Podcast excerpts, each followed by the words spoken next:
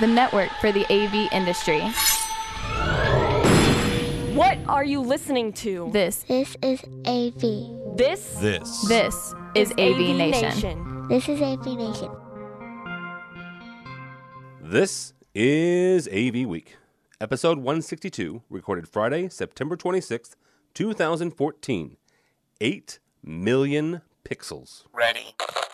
AV, AV Week. Performing. Scan. Week. Online. This is AV Week. AV. AV Week. This is AV Week, your weekly wrap up of audiovisual news and information. My name is Tim Albright. I'm your host. That gentleman right there is Justin Kennington from uh, Crestron. How are you, sir? Wonderful. Thank you. Good to be here. Absolutely.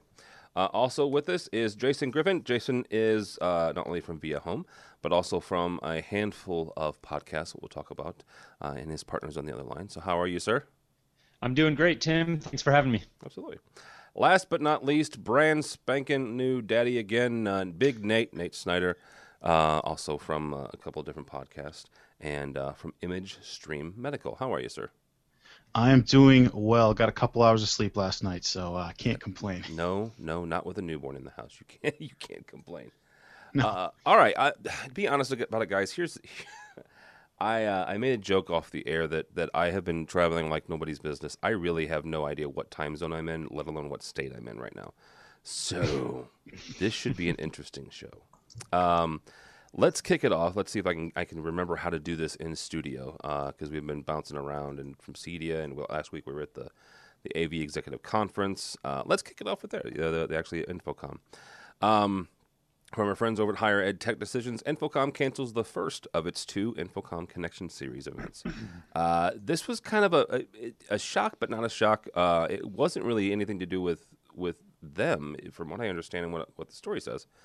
Uh, had more to do with with the facility's ability to give them space, which is I don't know if you've never been to a Crestron event or, or with a, to an InfoComm event. There's a lot of training, and so therefore a lot of room. So that's an issue.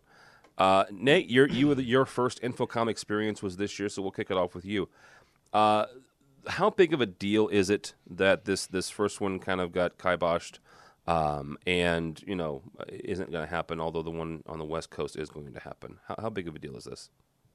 Um, well, I mean, I've noticed, uh, as you mentioned, it was my first time actually getting out to, to InfoComm uh, 2014 in Vegas. Um, but uh, the, from talking with people and just observations, that the trend seems to be there's more and more uh, end users, if you will, quote end users, uh, or you know, um, uh, managers, uh, tech directors, you know, people coming make decision makers that are coming from universities and higher ed are coming out there. So it seems like that's what this event was uh, was really geared geared towards people like that. Um, and uh, from reading it, it's, it's kind of like I need someone to help me decode this. Maybe somebody with some inside baseball from from InfoComm. But I mean, it says space constraints, and I'm not really sure how to interpret that. Does that mean not enough people signed up, and they had space? They you know they, they couldn't afford the space, or does that mean that they had, uh, as you as you suggested, um, not not enough space at the venue to accommodate all the people. I'm not I'm not quite sure what that means, but um, yeah. All right. Uh, Mr. Griffing, uh, from your standpoint, what do you think this? I mean, the, the second one, actually, the well, now the first one, uh, is going to be more in your neck of the woods, not exactly, you know, right next door, but you know, you could drive to it if you wanted to. Um, is it a huge deal that, that this first one got kind of got canceled? And uh, you know, they mentioned space restraints, and, and as I mentioned before, that my understanding is that the fact that you know some of their you know meeting rooms weren't exactly being made available. Yeah, you know, being in residential side, more of a CEDIA guy myself. I don't spend a lot of time kind of following InfoComm. I've I've never actually been to that show. Uh, the concept of the show I found interesting though, uh, in that it was targeting end users, and I think that that sort of made it a, to my mind at least, kind of a unique offering. Um, I think in our industry, with everything being so technical, uh, that can often be like a hard line to straddle as far as um, What line know, is that? End user? uh, if, if you're let, us say producing a show or you know i hate to use the c word but producing content online you know podcast blog whatever it is um, i've found in my experience that trying to tailor these sort of things to where they're uh, um, you know interesting and relevant to both integrators as well as end users can be can be a challenge mm-hmm. Um, so I, you know, my hats off to InfoComm for for trying to do that because as I understand this event, that was kind of uh, the goal of it. Uh, as far as this being canceled, I kind of had the same thought as Nate. Like I wasn't totally sure how to read that story. Um, they say there was space con- constraints. Um, I used to work in, in AV as far as setting up for events. That was way back when I first started in the industry. I know that kind of thing can come up, uh, so I wouldn't be totally surprised. I'm sure it's a big deal for the people. You know, there's probably a lot of people put in a lot of time planning that event. Um, so I'm sure they were reluctant to cancel it altogether. I know initially it went down to like a one day thing, and then they said, yeah. "Oh, we don't think one day is enough to really cover what we need to," so they canceled it altogether. Um, you know, they got a second shot at it out here on the West Coast, and hopefully that goes through for them. But yeah, I'm sure uh, for a lot of people this was a big deal and, and, probably a bummer. Yeah, one of the things that's interesting about the the show, uh, the, the InfoComm show itself, the last couple of years the influx of, as, as, Jason mentioned, end users or what we can refer to as end users, and you can qualify those any, any way you want. Some people just say, you know, technology managers in, in general, the percentage of, of attendees is, has gone up, uh, I believe, every year for the last three years. Um, in 2013, it was 40%, and I believe it was, it was right around 40, 41% this year. So these regional shows were kind of neat, and actually, we had a number of people that were actually going to go go to the the one in in, in Pennsylvania. Uh, one group um, that actually did spend some time uh, setting up for this and getting ready for this uh, is a group that's not exactly a, a, a, uh, a, newbie when it comes to shows, and that's Crestron. And, and, Justin, I'm not asking you for the company line, but just from your perspective, um, you know, you've been to, I know at least the last two major shows because you and I were there together. Um, oh, yeah. Well, not together, but you were there and, and I was there. Uh, don't don't start like that. Um, is this a big deal? I mean, we shared a room, but yeah, we didn't. It wasn't, you know, which is what I thought was like nice. Never mind. Oh, why did I invite you? No, that's right. Um, is, is, this a huge? Is, is this is this a big deal, or is it kind of a you know a new show kind of getting off the ground and they're hitting some bumps here? No, that's exact. That's exactly what I was going to say. Actually, just a comment on how difficult it is to get one of these new shows off the ground. You know, you have to get enough participation from the manufacturer side. You have to get enough participation from the training side, and then you have to get enough participation from the attendees who want to see the manufacturers and learn stuff at training. So you have to get sort of three critical masses together, and I think that can be the big challenge. Um, as you mentioned, yeah, we were planning to go. Uh, you said, you know, you and I bumped into each other the last two big shows at CEDIA and InfoComm, uh, but you know, I only get to go to the very big ones. Our trade show team does something like 250 events a year, um, including you know the InfoComm scale stuff, uh, the InfoComm local stuff like this, and then even much smaller shows. You know, where, where even Crestron just has a, a table and a few uh, you know brochures and things. Um, so we were ready to go, but uh, I think what happened is they probably just failed to get enough you know momentum uh, to make this a success. So hopefully they'll pull that together in San Jose. Um, maybe maybe InfoComm itself being on the East Coast next year will build a little more interest momentum uh, on this side of the country, and maybe they can try again next year and get a, a Philadelphia show or a Washington show or something in that area going again. Yeah, yeah, absolutely. So that well, this is an interesting thing here, though. The the San Jose uh, event that they're planning is going to be happening in March, and this the one that they just canceled is uh, October. So you know maybe they're just putting out some trial balloons for times of the year when people of this specific demographic can actually make it out to a show. Maybe maybe October is not a good time. You know. Well, yeah, yeah. You, you think about the demo, and we we talked about it briefly. You're talking about technology managers, right? And and I, I know a thing or two about them because I used to be one. Um, October is not the greatest time in the world, just to be frank. Um, you're, you're just getting into the swing of fall. The odd thing about March is a lot of times you've got spring breaks somewhere around in there. Um, and some folks do a lot of maintenance, a lot of preventive maintenance and, and upgrades during spring break. Some of them don't, though. So uh, it'll be interesting. Plus, it's San Jose in, in March. That's not a bad thing. Hmm. Um, all right, uh, moving on. The Internet of Things. The IEEE, which, if you don't know who that is, um, look them up. Uh, you need to if you're in the AV industry. Uh, they are embarking on a quote unquote ambitious effort to build an overarching architecture, say that five times fast, for the Internet of Things spanning a multitude of industries and technologies. Bum, bum, bum. Okay. Uh, Jason, we are going to start with you on this one because this is right down your, your wheelhouse, right? This is right down Residential Central. Uh, one of the gentlemen we talked to at CEDIA a couple weeks ago uh, was the guys over at Chui uh, who are living and breathing this whole Internet of Things. Uh, and if you don't know what Chui is, Chui is actually a really cool little. Uh, they call it a doorbell, but it's more than that, right? It's it's a box. You push the button, and if if it recognizes your face, it does all sorts of things. And if you know, like if if Justin comes over, it'll start playing the Shaft theme for him. So. Um, How much is this? And do you guys install? It's like a hundred, hundred bucks, two hundred bucks. Uh, seriously, it wasn't. Done. Uh, you know what? Probably Amazon. Oh no, on, on their website, Get Chui. Yeah, getchui.com. The fact that I remembered that website is amazing to me at this point. Uh, two, it was two weeks ago. Wait, what time is it? Uh, I have no idea. what what time zone? Um, Uh, it is 16, 1817 UTC. How about that? Stick to okay. Greenwich. that, that you know what? I should at this point. I should get just a. Uh, oh, I have a watch that does it for me. I'm not. Okay. I'm not that guy. All right. Um, but so yeah, you, you th- this is right down your wheelhouse. It, does this does the first of all does the Internet of Things need this, and secondly, is the IEEE the organization to do this? Yeah, it's a great question, Tim. Um, you know, I do a, a, a podcast in addition to the AV Shop Talk I do with Nate. Uh, I work on a second podcast called HomeTech.fm, Yep. uh, where we talk about this stuff all the time. Uh, Chui was actually a guest on our show a while back. A really interesting product. Um, it, it's funny because on that podcast we literally like went out and bought a little bell that we ring every time somebody announces a new standard or new protocol.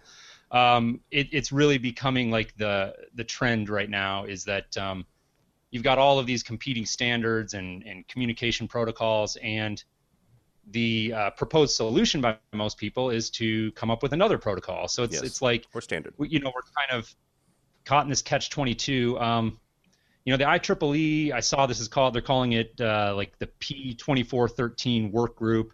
And my first thought was like these guys need to hire a marketing department. Uh, um, usually you know you see there's like a um, couple that come to mind. There's the new thread alliance. Um, AllSeen has the AllJoyn initiative. Um, kind of catchy names right? Things that stick in your head. Uh, but everybody's trying to get traction here. I think IEEE is is a good uh, organization to be involved in this effort just because of the muscle that they have behind them. Yeah. Um, it'll be I'll be curious to see you know what differentiates this from um, some of these other protocols that I named that are trying to, as I understand it, accomplish the same thing. I mean these guys are all trying to solve the same problem at the end of the day. Um, I think it's an interesting initiative. I'll definitely be keeping an eye on it, and uh, you know we'll see where it goes. It, I, I think eventually the Internet of Things. As cliche of a term as that is, uh, it's it's obviously the future. I'm not going out on a limb by saying that, uh, and there is problems right now with just too many competing standards and protocols, and so I think anything that can be done to sort of alleviate that is a good thing, um, and we'll see if IEEE can pull it off. Okay. Uh, Justin, uh, we, I'm not gonna. I was gonna go with Ping on this with with Crestron, but I'm not going to go there. You, you guys also uh, at the CEDIA show announced, uh, well, you and Nest, what was it? The initiative uh, works with Nest, right? Uh, and Crestron works with Nest. So you guys are kind of in that in that vein and in that whole Internet of Things thing. not to sound redundant. Um, but is this you know the, the, is the IEEE kind of the right the right group for this, or because J you know Jason mentioned all these other standards, or is it more viable and, and, and more valuable to the to the marketplace to let everybody and their brother try to kind of hash it out, and then the, the you know the most popular standard you know with the financially would win. I think what we'll see is a little bit of both. I mean, like you mentioned, we've been we've been in the net of things thing for a little while, really. You know, the the, the type of things that Crestron builds are connected devices that talk to one another. You know, uh, historically, you know, 15 years ago when we started this, it's always through some centralized control hub that sort of serves as the the, the clearinghouse for all the different protocols uh, that might need to exist. Um, so as the you know the the popular world starts to catch on to this kind of technology, I think in the short term, we'll see exactly what you just described: different protocols, different standards, sort of just fighting it out in the market for uh, based not really on the protocols themselves, but on how good the products are that end up built on those protocols. I think the IEEE play here is probably is probably the long game, okay. where what really happens with these sorts of technologies is you get this disruption as something new comes along, things fight it out in the market, but then over time it becomes commoditized. And and when the IEEE gets involved, that's what we're talking about: is big commodity technology. IEEE technologies are things like Ethernet um, you know, found truly foundational pieces of, of everything we do in the world today. And if you look even at the end of this article, they talk about how, uh, as I scroll down a bit, uh, you know, that they're going to com- uh, coordinate with these other organizations like the uh, ISO and, uh, what do they say, General Electric, Oracle, Qualcomm, Zigbee, other guys that are working on protocols that are out there to compete. The IEEE is really, in, in, in, my estimation, they'll sort of lay back. They'll see who's got the best winning protocol, what makes sense from the technology side and from the who's winning in the market side, and then try and push the broader industry, you know, over five, over 10 year horizons towards a more standard approach for everything. And then one day, 10 years from now, you know, guys like me will go buy an Internet of Things chip, and it'll be based on IEEE 2611.6 or whatever, yeah. or maybe 2413 if I had to hazard a guess. nice, very nice. Uh, Nate, when it comes to your world, uh, you you deal a lot in obviously the medical uh, in medical field when it comes to AV. Not really something that you guys are dealing with yet, but from your perspective and from your expertise, where do you see this going with IEEE? Uh, I mean, my big takeaway from this uh, article on Computer World here is uh, this is a this seems like a huge undertaking to try to get all of these different devices talking nicely to one another under the same umbrella.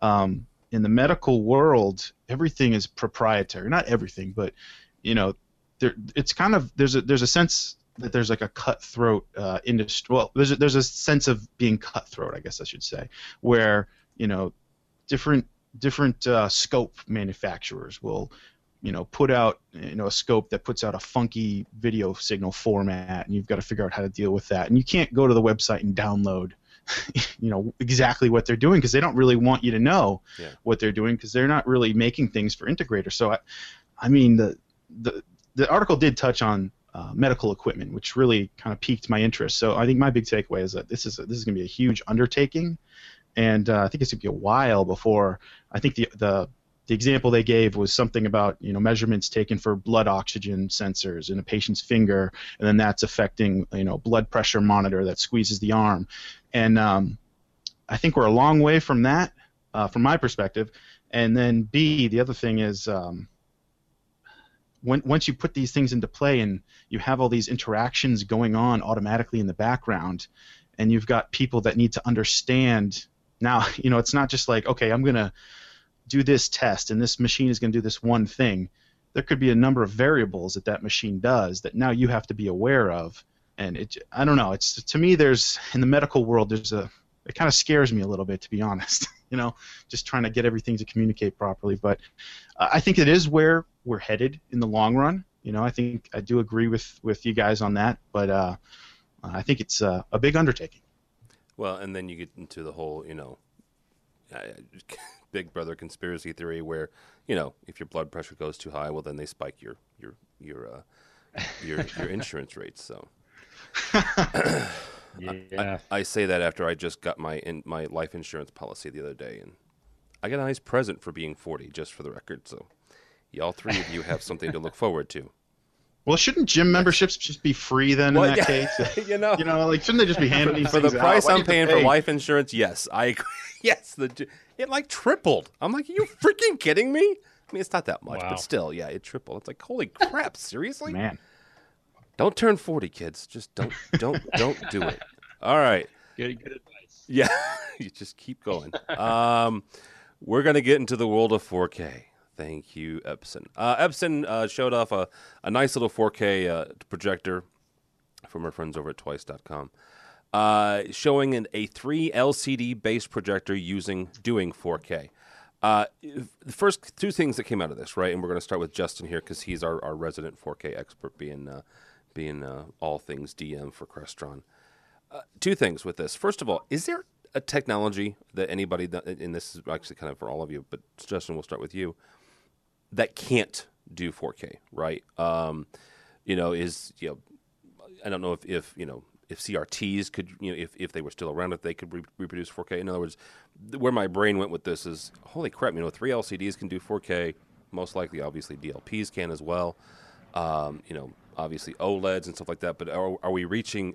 Are any of these technologies simply going to go by the wayside simply because we're doing 4K? Uh, and the other thing is, you know, are we are we moving too fast into 4K? I guess the is the other part of that question. So, Justin, first thing, is there a technology that, that can't do this yet, or or yeah? I don't think there's any fundamental limit. I mean, there's LCDs, DLPs, Sony Sony's LCOS, and then you know the flat panels. I don't think there's any technology that's fundamentally limited. Uh, what we're missing right now are like the single chip solutions for DLPs mm. and LCD projectors, uh, but that's just a matter of, of cost. So the technology can do it.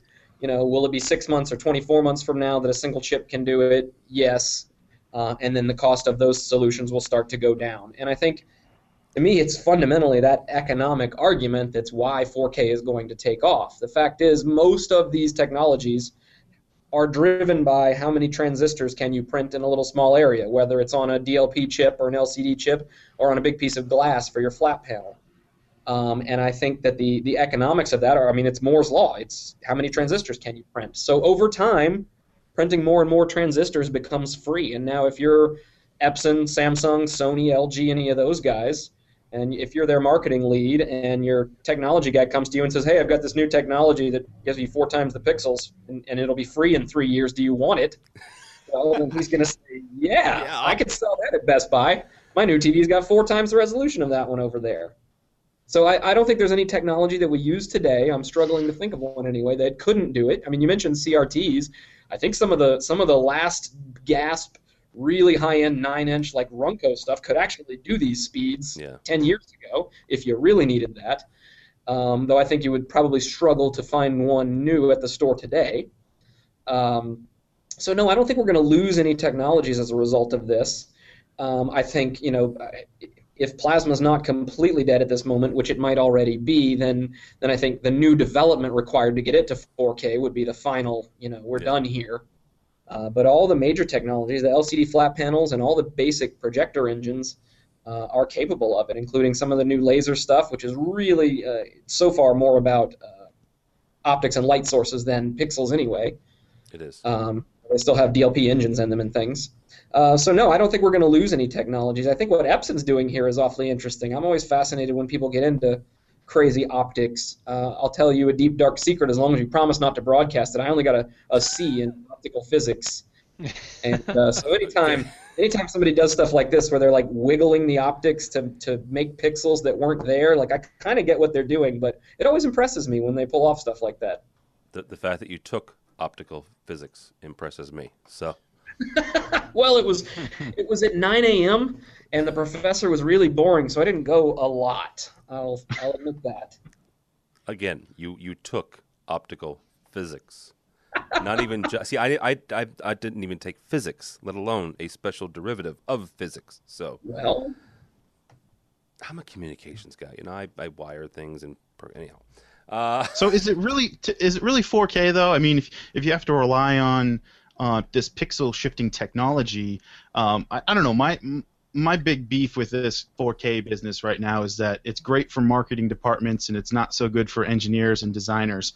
Um, it, it's you know, can I really get uncompressed 4K today delivered, you know, from from source to sink?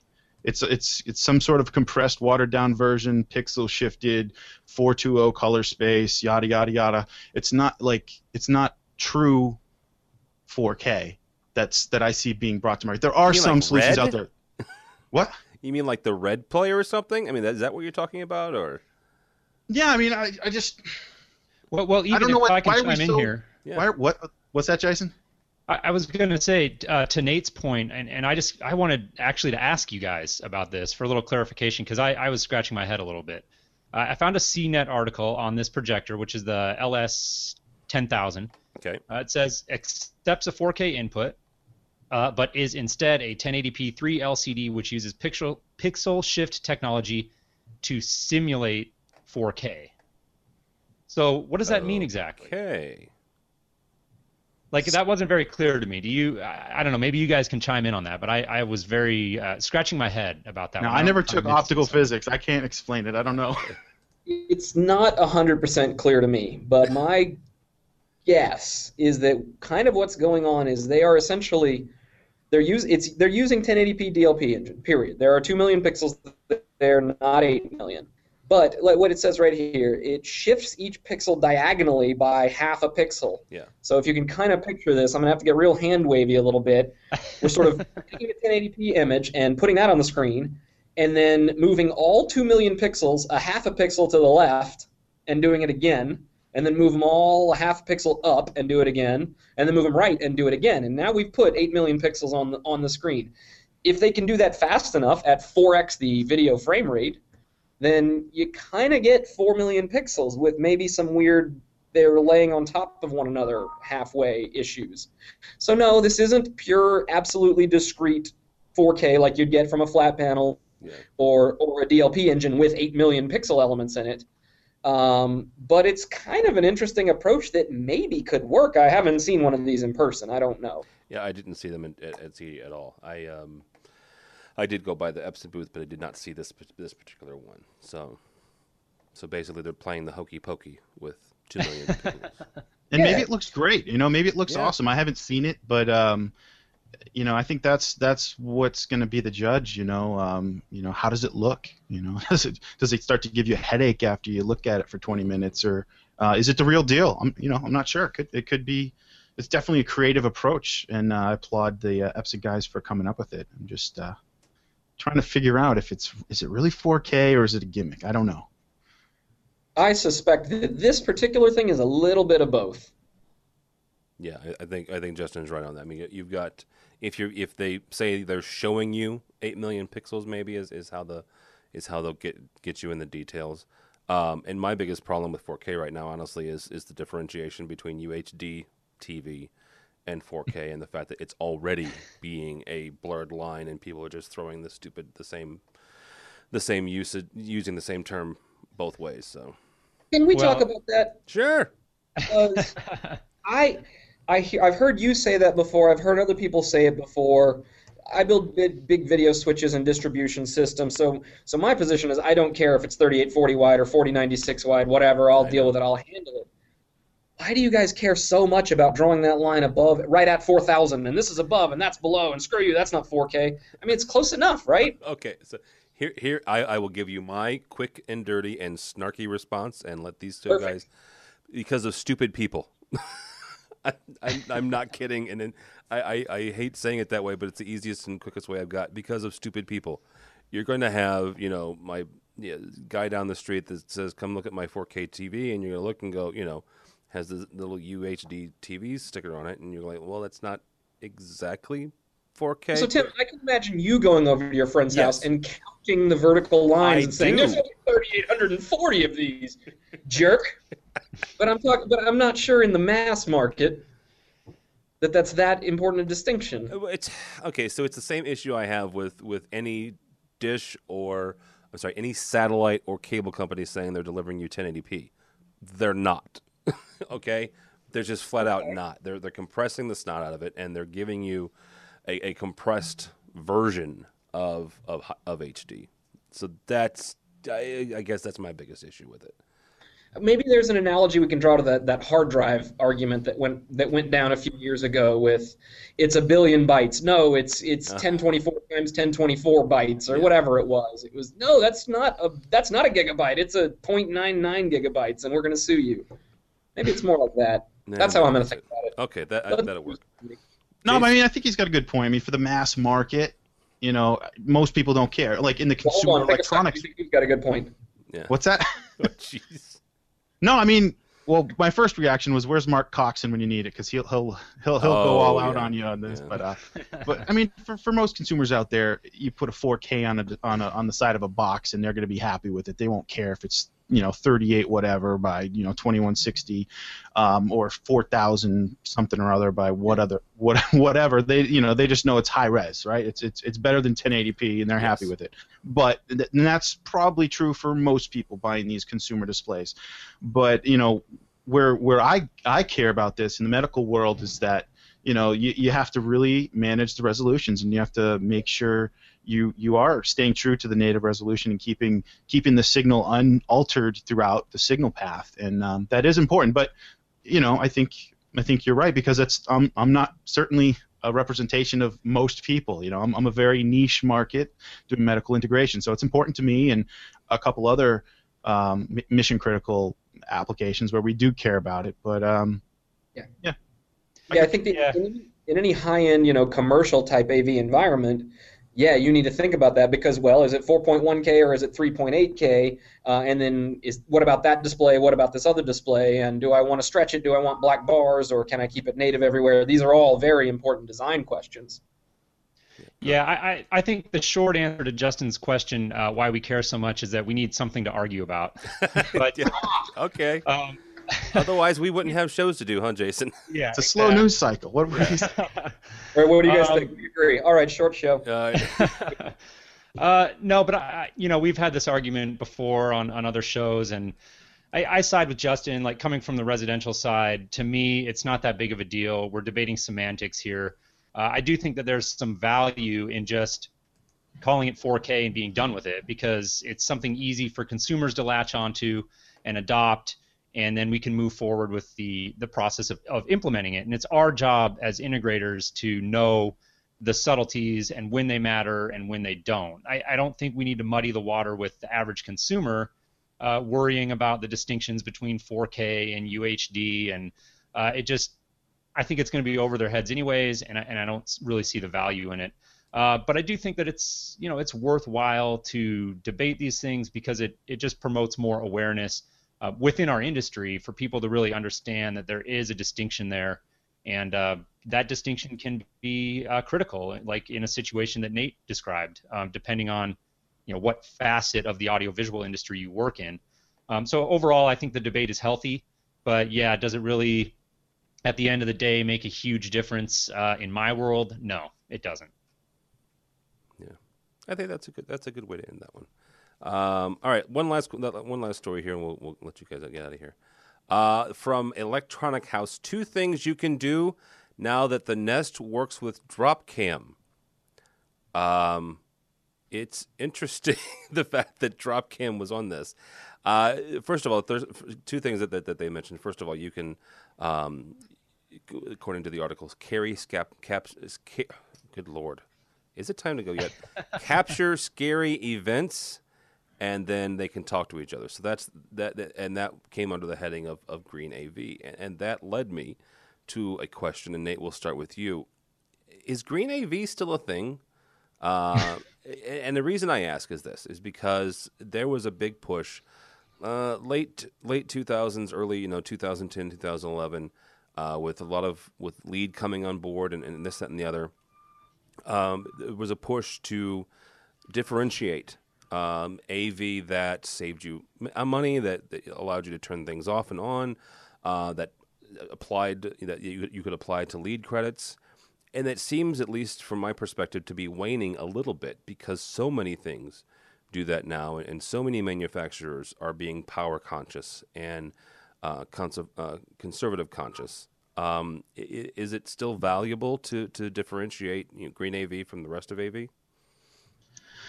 Well, that's a good question. Uh, I don't know if I have a, a, very good answer for you about that one, since uh, what I've been working in so far with the medical world has been, uh, you know, not so much involved with the green AV versus, uh, I guess, inefficient AV. It's it's kind of a very uh, specific thing, but um, I, I mean, I personally value it. I mean, if I have a system in my home that you know, and I can hit a button and you know, I know it's gonna it's gonna kill power to all the things that normally suck power, even when they're you know they're just idle. You know what I mean? It, yeah. It's not, you know, how much power does an amplifier draw when it's you know cranked up to 10 and it's you know pumping out music versus when it's just on and just kind of uh, you know sitting in the background. Um, I, I definitely value that personally, I don't know if I, have seen it really impact um, uh, much of much of the designs that I've had. Uh, so what you're saying uh, is that medical people don't care about the environment. That's what you're saying. you know, I was walking into a hospital the other day, and they said to use the rotating door, like the um, the turnstile door. Yeah. And they had a they had a, a sign in front of the like electronic door that would like open and shut, and they said, please uh, conserve energy and use the turnstile. And I'm thinking, how much energy does this hospital suck? you know, on a daily basis with all the gear being used, and then they at the front door they're saying save energy, don't don't use the electric door. I, I, don't know. I guess a lot of people come in and out, but um, I, I don't know. I, I don't think it's a I think green green AV is a good thought. Okay. I don't know if it's practical in real life for a lot of situations unless you're doing the whole building.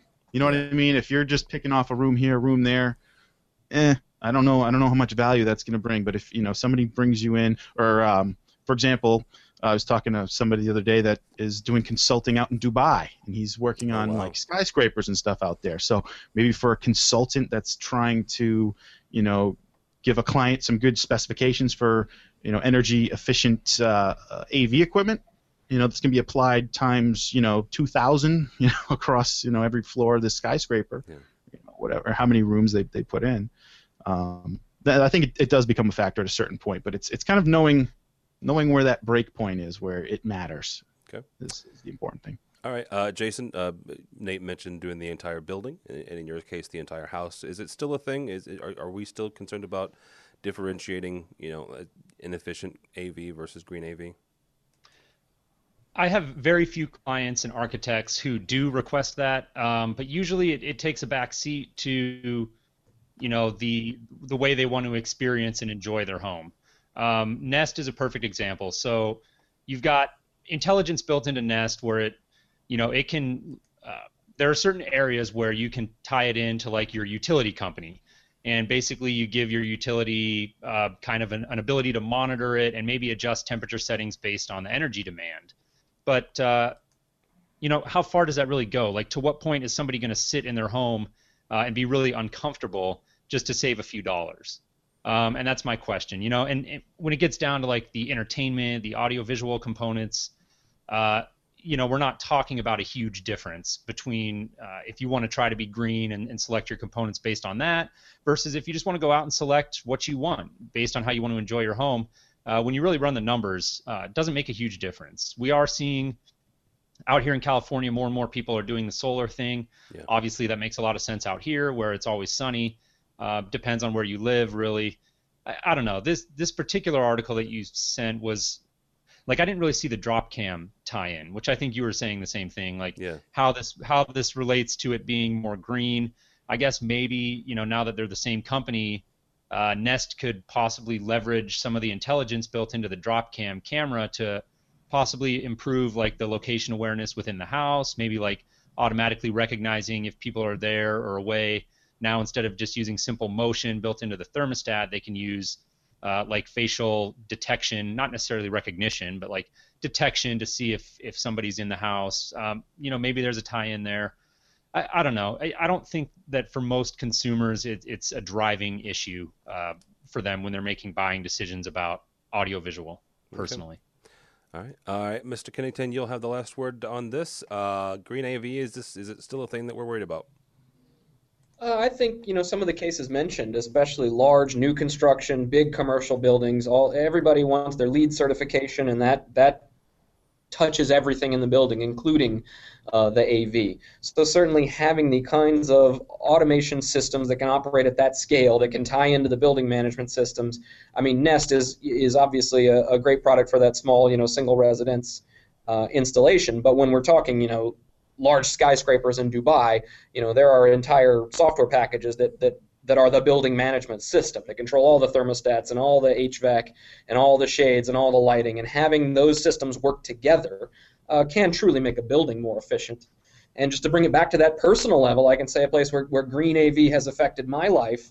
Um, I used to have a situation where my uh, entire AV system was a little bit cobbled together, uh, a little bit too power hungry and left the electrical circuit just right on the edge of working, such that any time that I had a little space heater running and the home theater and I started up the microwave, bam, I lose everything. Wow. Yeah. So so finally, thanks to uh, to to integrated by design Crestron products that I get for free, thank God, uh, I can bring those home.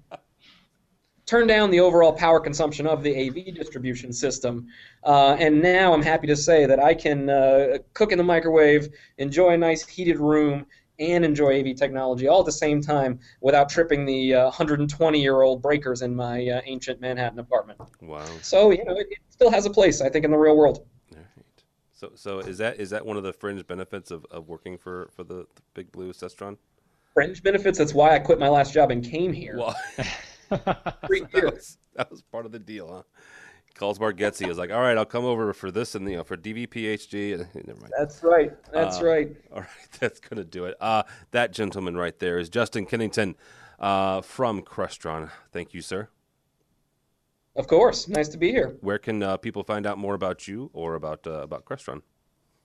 Uh, you can find us, of course, at Crestron.com. If you want to learn more about 4K, our views, our plans, and uh, what we think works and doesn't, Crestron.com slash 4K. All right, very good. Uh, that goes for 3840 as well. Oh, jeez. yeah, why? You know what? Why didn't you call it 3840, huh? Why didn't you call it? I, You know, I am going to have a new web shortcut put up this afternoon. UHD certified. Yeah, uh huh. Not Dear there's- Mr. Barnett, Crestron.com slash 3840 today. I'm on it. All right. Uh, Jason Griffing uh, from Vio, but uh, Via Home rather, uh, but also from the uh, the AV Shop Talk and a couple other podcasts. Thank you, sir. Yeah, thank you for having me. It was a great conversation. I uh, really enjoyed it. Uh, where can people find out more about you or the, the podcast or or uh, Via Home or? Yeah, I think the uh, best place would just be on Twitter at Jason Griffing, Um, and then Nate and I have our podcast at avshoptalk.com, which I think um, there's a ton of crossover. I think anyone who's interested in, in the shows and stuff that you're putting out will, would probably enjoy our show as well. So I would encourage people uh, to stop by there, avshoptalk.com, and check out the podcast. Yeah, actually, one of the the newer shows, and, and the cool thing about me, and, and not cool thing about me, I shouldn't have said it that way. The cool thing about AV start? Nation, yeah, the cool thing about being me, the cool thing about AV Nation uh, is we. So I've been seriously, I've been mostly for my job, but from other stuff too. I seriously been traveling for the last month and a half, and we started a brand new show this Monday. I had nothing to do with this in any way, shape, or form. It came off without a hitch. It was beautiful, and it was actually started. the The genesis of it was was these two guys being on your guys' show, and that was uh, Mark Coxon and Josh Srago. Uh, and it was a it was it was an AV crosstalk, and it was a very good debate hosted by our buddy uh, uh, Brock McGinnis. So it was it, the cool thing about this place is that it'll go on, you know, even if I'm you know somewhere in the middle of nowhere. So. Uh, Absolutely. uh, all right, Mr. Nate Schneider, Big Nate, uh, 84 How To. Thank you, sir. Thank you for having me. It was uh, it was a pleasure speaking with you, Tim. Uh, where can uh, people find out more about you or uh, about the podcast that you do, the the your to your YouTube channel? Yeah, I've been doing the YouTube thing since uh, 2011 as a YouTube partner. I put up videos when I can, just making how-to videos and uh, all kinds of fun stuff. So that's youtube.com slash uh, bignate84 and uh, on Twitter at bignate84how-to. And uh, I've been really enjoying the podcast, doing that with uh, with Jason. I think we're just starting to hit our stride, and you know we're trying to find our voice and figure out what type of show we, we want to produce. And we're having a lot of fun with it. We're meeting a lot of great people from uh, from the world of pro AV, and uh, uh, it's been it's been fun. So uh, hopefully uh, you've enjoyed some of the episodes there. I know we talked with uh, one of your uh, comrades over there, uh, Dave Silverstein. What episode was that, Jason? Oh yeah, I don't I don't remember offhand, but it was right right around the time of uh, InfoComm, right before InfoComm. Yeah. Well, Dave's a talker. Was it a long show? we reined him in. no, it was great. He was a great guest. Yeah, very good. And so so give me give me kind of the uh, if if you've never heard the uh, the AV Shop Talk, what um, what what will they expect?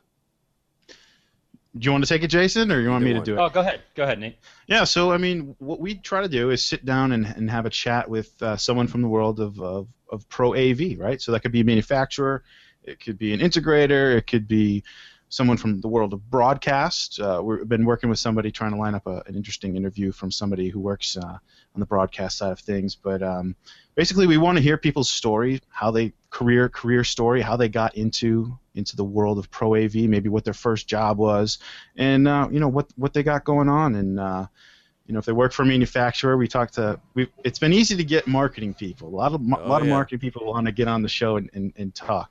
But uh, so we're trying to navigate a good balance of, of, of trying to find interesting guests. But uh, basically, the tagline is, um, you know, covering the latest trends in uh, audio, the world of audio, video, and emerging technologies. So um, that's that's that's pretty much it. And um, you know, we we try to keep it to about a half hour or so. And um, let's see, just recorded. Uh, this is an interesting one. Just recorded an interview with uh, Gerald Stevens, and he started a Facebook group called uh, uh, AV Install Nightmares. I don't know if you Oh, participate in this if you don't participate if you if you work in pro AV and you don't participate in this group you're you're missing out because it's just a place where people can come vent and just take a little snapshot of the mess that they're walking into and um, it, it's it's got over 9,000 members Holy cow!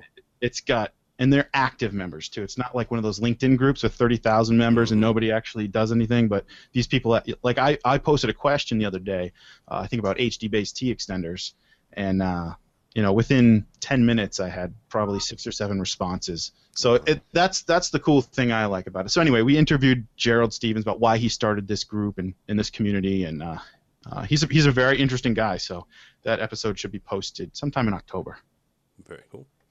All right. Well, uh, check that check them out if you would please. Uh, also, go by our web- website, uh, avnation.tv. Avnation.tv. As I mentioned, uh, we just started a, brand new show uh, with uh, Josh Srago and Mark Coxon as they debate different items. The first one was IT versus AV. Uh, it was uh, moderated by by Brock McGinnis. Good good show. Uh, and like I said, I had nothing to do with it, and it was freaking fabulous. It was it was so cool for me personally on on uh, so many different levels that that yeah, it, it was just very very cool. Um, just to be able to sit back and watch it and, and, and watch everybody, George uh, Tucker and, and, and Chris Neto and everybody else that kind of helped out with it. It was very cool just for me personally to sit back and watch it. Uh, and the content itself was, was very good. So yeah. Now, is that going to be Josh and Mark each time debating a new thing, or is it going to be different people? Well, here's the thing, right? Um, my original understanding, and again, I, I read the emails as I kind of go back and forth. That was my original understanding. However, uh, between Chuck uh, from SCN and uh, and uh, our, our buddy, um, oh, why did his name just go out of my head? From Shin, um, Leonard Suskin. Uh, started going back and forth about the- about the AV selfie and debating that, and George piped up and said, "Hey, you want to do this on, the on the debate show we've got now?" So yeah, you know who knows? Who knows? You know if if, if you know it's kind of like uh, you know kind of like People's Court. You know if you can't settle this just amicably, we'll we'll throw you in a room together and and uh, and have somebody moderate the debate. So who knows? Uh, but yeah, my, my understanding was originally it was just going to be Josh and and uh, and and Mark, but who knows? Yeah, it, it, could, it could be anything. You know, it could eventually be me and Icelli debating 4K. So or 8K at that point. Um, so yeah, go by the website avnation.tv. Uh, apparently, we have some new blogs coming down the pipe uh, from our friend Victoria and uh, and Tony Zotti. Uh, so check those out if you would please. All sorts of really cool things. Most of them I have nothing to do with, which I'm very very pleased about. So uh, this show I still love doing, so we'll, we'll keep on cranking it out. We've got a new EdTech coming down the line, new State of Control, and some other shows as well. So check it out, avnation.tv, avnation.tv. Thanks so much for listening. Thank you so much for watching. This has been AV Week.